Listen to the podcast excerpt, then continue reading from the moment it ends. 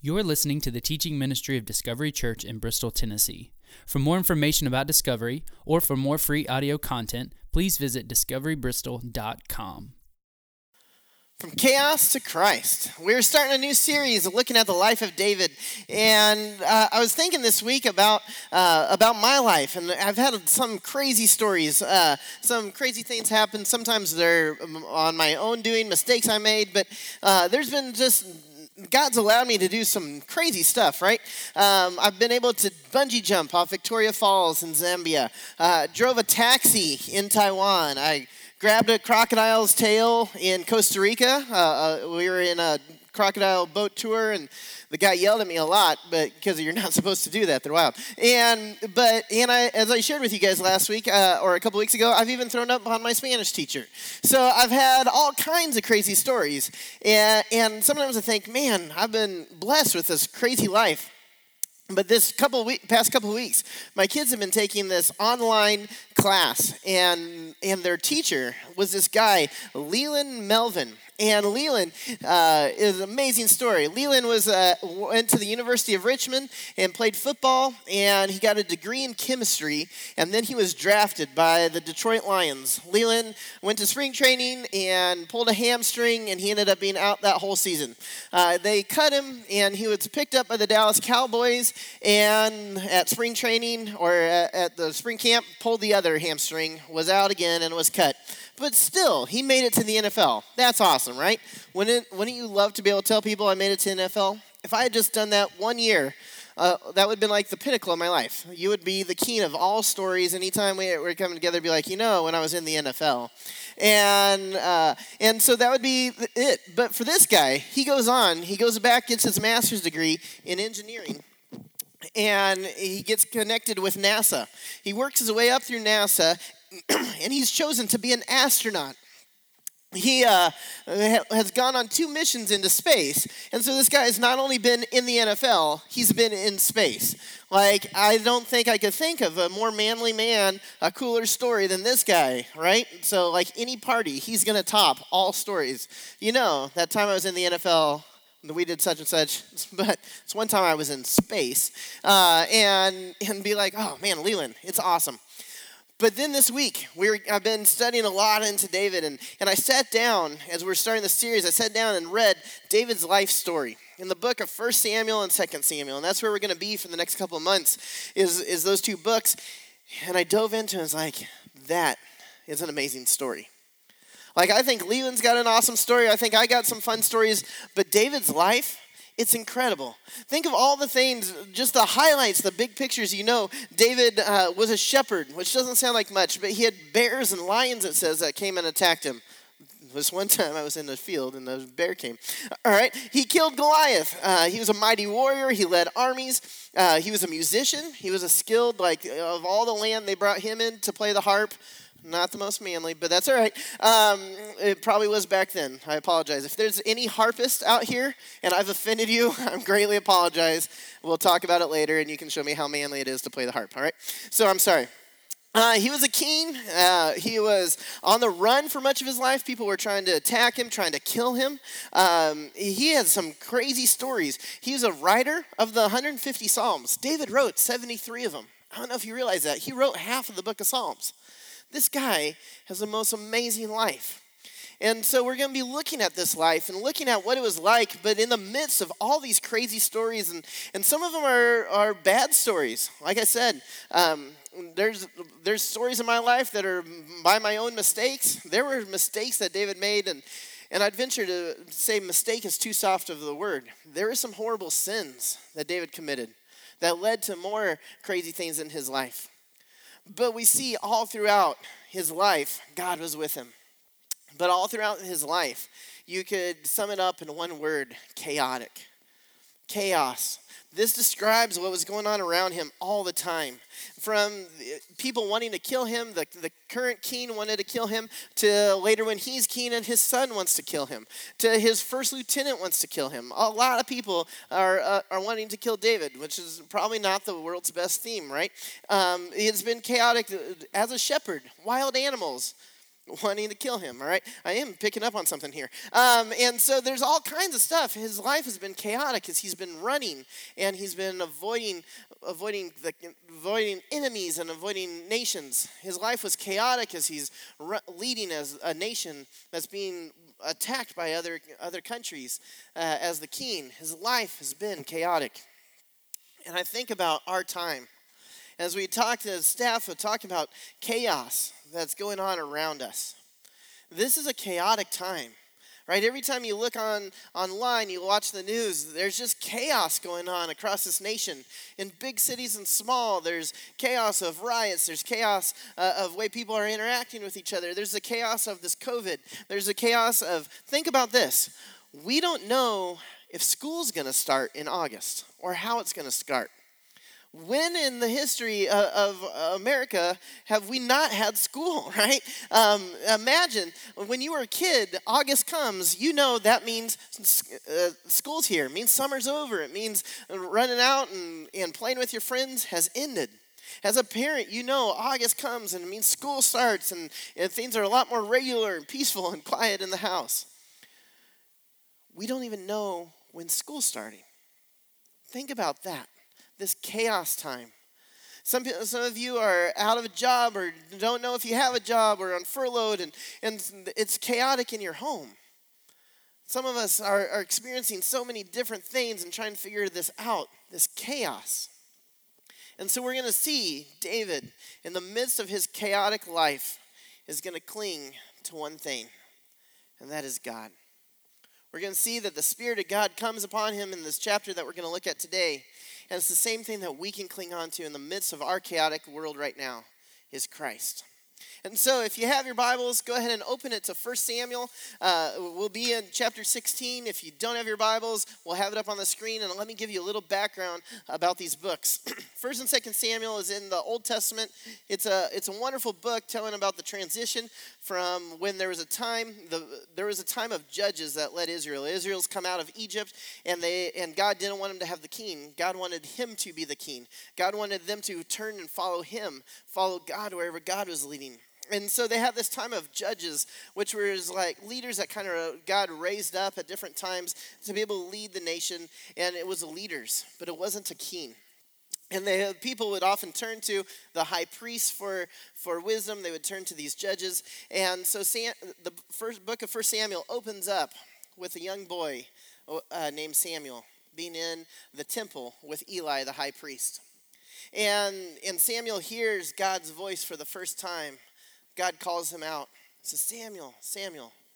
And so Samuel ends up hearing God's voice and communicates with God that night as a young boy. And God continues to communicate with him from then on they have this relationship and, and this is how god has now transitioned. They used to look to the high priest of israel for the spiritual connection to god and now we're going to see at this book is where it shifts from the high priest to now prophets and samuel's the first prophet. And so god speaks to samuel as a prophet and he is like a rock star in israel right? He's the one that people know about. They've heard legends about. They've heard stories about Samuel. Wherever he goes, people people want to be near him because of his proximity to God. They want to be able to be close to Samuel. And so everywhere he goes, people want to be around him. Everywhere he goes, people know who he is. They've heard stories about him. And so this is the beginning of the book of First Samuel. Then we transition to this point where the people come to Samuel. Samuel is getting old and old in age, and his sons were supposed to take over, kind of leading Israel, but his sons are corrupt. They're bad guys, and so the people come in 1 Samuel chapter 8. Says, So all the elders of Israel gathered together and came to Samuel at Ramah. They said to him, You are old, and your sons do not follow your ways. Now appoint a king to lead us, such as all the other nations have. They turn and they look, and all the other nations have a king. And they figure that must be the way to do it. That must be what we're supposed to do because if everyone else is doing it, then we should do it as well. God wanted to be their king, God wanted to be the one leading, but the people rejected him and said, We want a king just like everybody else. So, the next few chapters, chapter 8 through 15, is the appointment and the leadership of the new king of Israel, Saul. Saul was tall, tall, Saul was taller than everyone else. Tall, Saul was handsome. He was he was this great example. He came from a wonderful family background, and so Saul was what you would picture as the ideal king. And Saul did a good job for a little bit, but then Saul starts to rely on his pride, rely on his ego, and he begins to uh, turn away from God's ways and eventually in, intentionally disobeys God. And because of this, in chapter 15, Sam, God speaks through Samuel. Samuel goes to Saul and tells him, You will be no longer king. He still has the title, he still has the position, but the word is out that God's going to take this away from him. And it says that the Spirit of the Lord was removed from Samuel, uh, from Saul. See, when he became king, the Spirit of the Lord came upon Saul, but Saul has turned from it, and so the Spirit of the Lord is removed from Saul. And that's important. We're going to pick up on in chapter 16. And so now, we've made it all the way through this introduction of Samuel to get to David. Verse, chapter 16, verse 1. The Lord said to Samuel, How long will you mourn for Saul, since I have rejected him as king over Israel? See, Samuel has been mourning. Samuel is upset that, that Saul is no longer king. He's upset that he even had to tell that to Saul. It probably he's upset. He's angry at Saul for turning away from God. He's angry at the people for wanting a king in the first place. Maybe he's even frustrated with himself. Thinking, well, if I had only done a little bit better mentoring Saul, if I'd only done a little bit better directing him, maybe we wouldn't be in this situation. But God rebukes him and tells him, Stop mourning about what's lost because we're gonna we have a different plan. And i feel like this is a great example for all of us. How often do we get caught up in mourning that the plan didn't go the way we wanted? We had everything figured out. We thought we knew what maybe we even thought we knew what god wanted and it all seems to fall apart. And we get caught up mourning and getting stuck there. Samuel was stuck in that idea that saul is no longer king. Instead of looking about where God is going next. Maybe instead of us getting stuck in what we think has happened, what we perceive as everything falling apart, we need to change our focus to where is God leading us next. So God says, Fill your horn with oil and be on your way. I'm sending you to Jesse of Bethlehem. I've chosen one of his sons to be king. So he sends him, and, and Samuel automatically is worried because, wait, how am I supposed to anoint someone else's king? There's a king on the throne, a very powerful king. He says, But Samuel said, How can I go? If Saul hears about it, he will kill me. How often does this describe us? That we see God telling us to do something, whether it's when we are reading our scripture or, or something along the, those lines. And it's very clear what we're supposed to do, but we come up with excuses. But God, but God. How can I do this? But God, what about that? I, am not equipped for this. I, I can't do that. And I love God's response.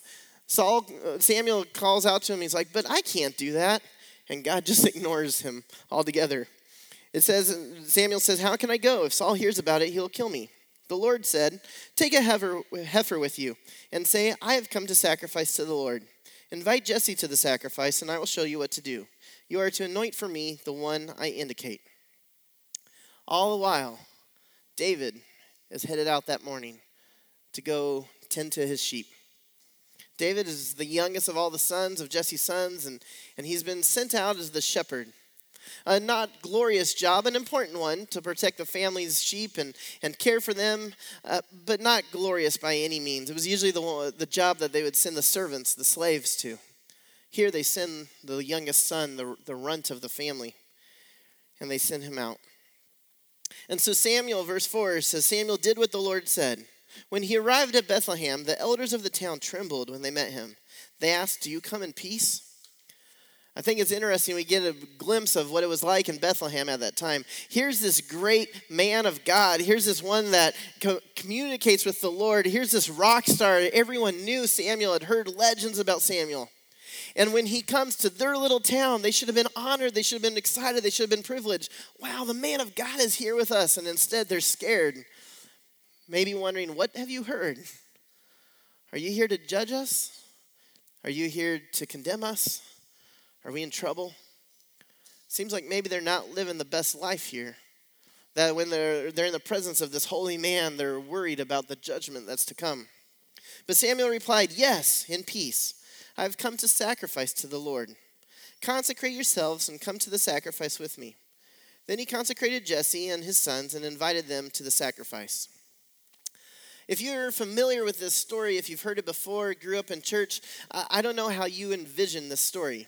I was talking with Sarah this week, and I, I went after I was studying. I, I went and home and I said, "Tell me the story about when Samuel goes to Jesse and, and, to name the new king." And and she tells the story, and I say, "But but tell me what you have always pictured it looked like." And she pictured the same thing that I did, and, and maybe the same thing you did. I always pictured that Samuel goes to Jesse's house, and that they're there in maybe the small, modest modest house and, and it's a dirt floor and it's kind of dark and, and i picture like a little table with some chairs and, and here's jesse and all his sons and it's kind of cramped and, and there's samuel and it's just them but that's not what the story tells. I don't know if that's the picture you have but, the, but what the story tells is that david is there or uh, Samuel is there and he comes and the church leaders and he tells the church leaders i'm here to make a sacrifice. Consecrate yourselves. So that's everybody.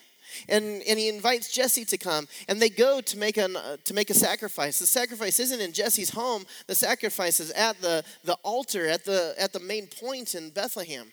All the church, le- all the village leaders, all the families are there. They've collected, they've all got their kids. Everyone wants to be there in Samuel's presence. Samuel's here to make a sacrifice for all the people. He's here to make a sacrifice for all the people. And so they've gathered together. This is a large crowd and they've consecrated themselves, and uh, whatever that means, I, we don't know. It doesn't give into details, but they're all prepared for this ceremony. And so the entire town's there. Everybody, every man, woman, child has come together to watch Samuel. And then says, when they arrived, Samuel saw, so Jesse and his son arrived. When they arrived, Samuel saw Eliab and thought, surely the Lord's anointed stands here before the Lord. Samuel hasn't learned his lesson yet. Right? And Saul was the ideal perfect specimen as a king. He was tall, he was handsome, he was good looking, he was strong. But he was not the one that God wanted. And so now the, along comes the oldest son, and, and Samuel assumes this must be it when he sees him, he says, Surely this is it. He sees that he's tall. He sees that he's, he's probably muscular. He's a great warrior. He's, he probably has perfect hair. He's probably never been shoved in a locker in seventh grade, but that's a whole different story. And so he, he, this is what David uh, Samuel sees when he sees this son come. And he says, Surely this must be it. Verse 7 But the Lord said to Samuel, Do not consider his appearance or his height, for I have rejected him. The Lord does not look at the things people look at. People look at the outward appearance, but the Lord looks at the heart. Man, what a great lesson back then and today. What a great lesson for what we're going through as a nation. What are we looking at from the outside? We get caught up in looking at wealth, rich or poor. We got get caught up at looking at skin color. We get caught up looking at education. We get caught up looking at are they too old or too young? Are they man or woman? Are they skinny or fat? All these things. And, and we get caught up in making judgments from the outside instead of seeing what God sees, which is focusing on the inside. You see, this oldest son, this mighty warrior, the one that you would think would be king, we see later on has been there on the battlefield, watching Goliath come and taunt the Israelites over their God Yahweh, and he's done nothing. He hasn't had the courage to stand up for his, for his God. And in fact, when David comes and David says, Why would we let this happen? He even criticizes David and tells him to be quiet and go back to the sheep. This isn't the mighty king that we would expect from outward appearance. It says then Jesse called Abinadab and had him pass in front of Saul, but or Samuel. But Samuel said, "The Lord has not chosen this one either." Jesse then had Shammah pass, but Samuel said, "Nor has the Lord chosen this one." And Jesse had seven of his sons pass before Samuel, but Samuel said to him, "The Lord has not chosen these." I think this is another story that I that hits home with me, maybe with you is that Jesse has heard that was, we're going to, and maybe Samuel has shared, I'm here to anoint the new king. And Jesse's paraded all his sons through in front. Jesse has thought, surely it's my oldest. Okay, okay, maybe it's my second. Uh, maybe it's my third. And he has these plans of who's going to be the next king. Instead of at the beginning saying, Samuel, why don't you tell us what you're looking for? What is God looking for in a king? How often do we do that with our plans? That we have these plans, we have these ideas, we, we know what we're supposed to do, whether it's what we, even what we think we're supposed to do for God or just maybe what we're supposed to do in our life. We have these plans and we just go present them before God, maybe in some prayer, just expecting this rubber stamp. That's what Jesse was doing. Here's the son, here's the next king. Samuel, put your rubber stamp on it and make him the next king. Instead of turning and saying, What is God's plan for the next king? Instead of us turning to God and say, Well, God, where are you leading me? What do you want from me? So often we create our plans and we want God to come alongside our ideas instead of us coming alongside His. There's a proverb, Proverb 69 says, In their hearts, humans plan their course, but the Lord establishes their steps. I love that verse because it, it speaks so clearly that we can come up with our plans, but God's the one that needs to be directing us. And so the story continues, verse 11. So he asked Jesse, Are all these your son, are these all the sons you have? Well, there's still the youngest, Jesse answered. He's tending the sheep. Samuel said, Send for him. We'll not sit down until he arrives. The word here for youngest also could mean smallest. The, a lot of people think that maybe Jesse was just caught up in the moment right? Everyone, um, Samuel arrives, and everyone, all these church leaders are told to go and bring your families, and we're going to go make a sacrifice. And so he brings all the sons that are around, and, and he just gets caught up in the moment, and he doesn't even intentionally leave out David. Some people think that. I don't know. When I see this, I think maybe, maybe Jesse did leave out David. It's not just the youngest, but well, there's the smallest. There's the runt. There's the one that I know he's not going to be keen, Samuel. That's why I didn't even invite him. Imagine this. Samuel is like a rock star. Samuel is this great connection to God. Samuel and all of Israel, everyone wants to be around him, wants to see him, wants to connect with him. And everyone, everyone in Bethlehem has come to the sacrifice. And Jesse didn't even bother bringing the runt from the group. Imagine that night everyone would have come back and said, David, guess what? We saw Samuel today. Imagine how David was going to feel. You what? Samuel was here in Bethlehem? Why didn't someone come get me? Why didn't someone tell me? And so they send for him, and you got to think those kind of things were going through his head. Those kind of things had been going through David's head of, why didn't anyone tell me in the first place? When they come and get him, they say, Samuel's here and he wants you. What do you mean he wants me? Well, we've all been paraded in front of him. Uh, Samuel's been here doing the sacrifice. Wait, what? He's been here all day? How come no one ever told me? How come no one ever got me? How come they just left me out with the sheep? And so David arrives, the runt, the smallest, the youngest. David arrives probably with a broken heart, realizing that dad didn't even care enough to come get me. And so he arrives before Samuel. Verse 12 says So he sent for him and had him brought in. He was glowing with health and had a fine appearance and handsome features. That sounds like a good thing in our Western mind. At this time, that would have been like saying he looked boyish, he looked like a child. These aren't compliments to him. These aren't saying that he looks like a warrior. These aren't saying that he looks like a king. These aren't saying that these are, this is a person that we should follow. This is saying this little boy came. He looks like a kid. And he arrives. And he goes in front of Samuel and says, Then the Lord said, Rise and anoint him. This is the one. David's broken and weak. David's the runt David's probably hurt and disappointed that his dad would have left him out there. But this is the one. This is the one that God sees and anoints. It says, So Samuel took the horn of oil and anointed him in the presence of his brothers. And from that day on, the Spirit of the Lord came powerfully upon David. Samuel then went to Ramah there's, there's this idea josephus it was a, uh, a jewish historian and, and he says in this he says that samuel the aged whispered in his ear the meaning of this symbol as he was pouring the oil you will be the next king imagine that this young kid, this one that was left behind to watch the sheep, has now been told by the great prophet Samuel, You will be the next king. It says Samuel then takes off. And you know what David does? It doesn't say that David goes to, to the palace to learn how to be a king. It doesn't say that David goes and, and studies what it means to, to be a great leader. We, next time we see David, he's back in the field tending the sheep. I don't know if Jesse didn't believe Samuel, if, if Jesse thought that maybe Samuel was mistaken.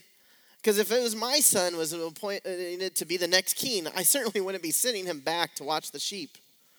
I'd make one of the other sons go or get, get a servant to go, but I wouldn't send David back out. But, but that's where we find him next. And when we see this, there's a great example for us. Because David is going back to the monotonous, ordinary life. And it's not that God sent him to a palace to learn, but to a field to learn to be what it would be to be king.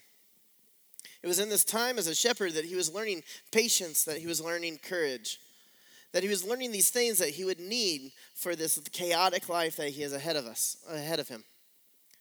And, and I think it's a great lesson for each of us that sometimes you might feel like you're stuck in this monotonous routine. And you think, why isn't there something better? Isn't there something more for me? Isn't there something that I should be doing? Isn't there something greater? Instead of seeing that maybe this is exactly where God wants us to prepare us for what is coming next. That in this monotonous life, maybe you feel like you're in a dead end job and you're frustrated with your boss and, and he just seems like uh, this, this mean guy. Maybe God's preparing you to have patience with his character to have patience with him. So in the future, when you're in, engaged with someone else that's difficult, you know how to handle it. Maybe a stay at home mom that you feel like, am I just wasting my life? Why am I spending this much time changing diapers and doing these things? Maybe God is pouring through you this amazing love that is God to be able to pour that onto your kids. And that those kids would be able to go and relay this love that they received from mom to be able to go and change the world. Maybe as a student, you feel like I just want to be done with these classes. Maybe God has you in these classes so you're intentionally around the people that you could influence for Christ.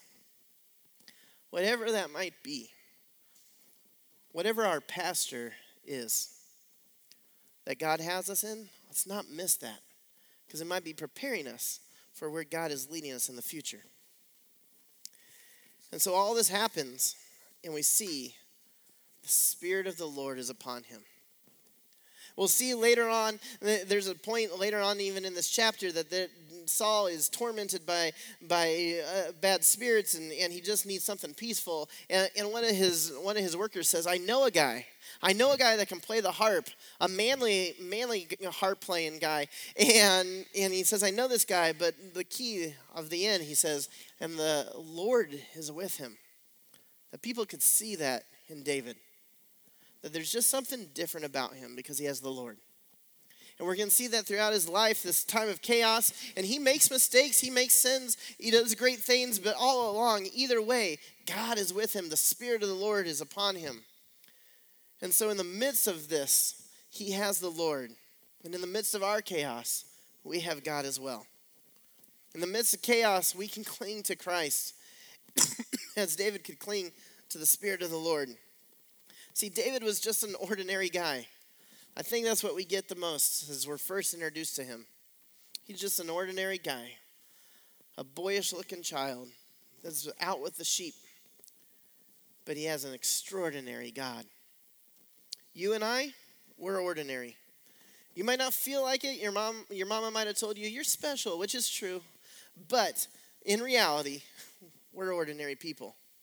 But we have an extraordinary God and we serve an extraordinary God, and we can cling to that extraordinary God. And so, uh, David's life, we're going to see, is going to be chaotic and it's going to be wild. In the next couple of months, we're going to be looking at his life, going through the book of First Samuel and Second Samuel. And throughout that time, we're going to see chaos, but we're going to see David making it through because he clings to the Lord. And at this time, when we're experiencing chaos, we're going to make it through as we cling to Christ. Around the room, we have communion stations. And, and we do this every week, but I don't want you to take it lightly that, oh, it's just time for communion. I want us to be able to take a moment, a few moments right now, between you and the Lord to cling to Him, to cling to Christ.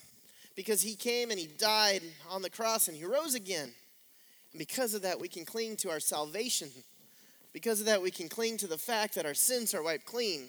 Because of that, in the midst of the chaos, in the midst of us not knowing where our, our, if we're going to be able to find a job, not knowing when our kid, how our kids are going to go back to school, not knowing what it's going to be, not knowing if we're going to be able to be at a restaurant next week, if or if mandates change, not knowing any of this, that we can cling to Christ. And at this time of communion, we can come to Him and we can thank Him that we have peace. We can thank Him that we have His love. We can thank Him that we have the consistency of salvation. So at this time of communion, remind you that as David was able to cling to the Spirit of the Lord that was with him from then on, that we have that same Spirit and we have Christ who came for us. I'm going to pray, and then you're you're free to dismiss to go to these stations. We got one over there, a couple in the back, and then one on this side, to be able to go and partake and spend a moment clinging to Christ in the midst of our chaos. Lord, thank you for your love for us. And God, we come to you and just lift this up to you, this prayer that we could cling to you. God, there is chaos all around us as there was in David's life. And, and I don't know when it's going to get better, and for some of us, it's going to get worse. And, and God, either way, we know we can cling to you. We thank you that we have you. We thank you that we have the assurance of salvation. We thank you that Jesus came and took away our sins, that we can cling to Christ. And God, let us do so now. We lift this up in your name.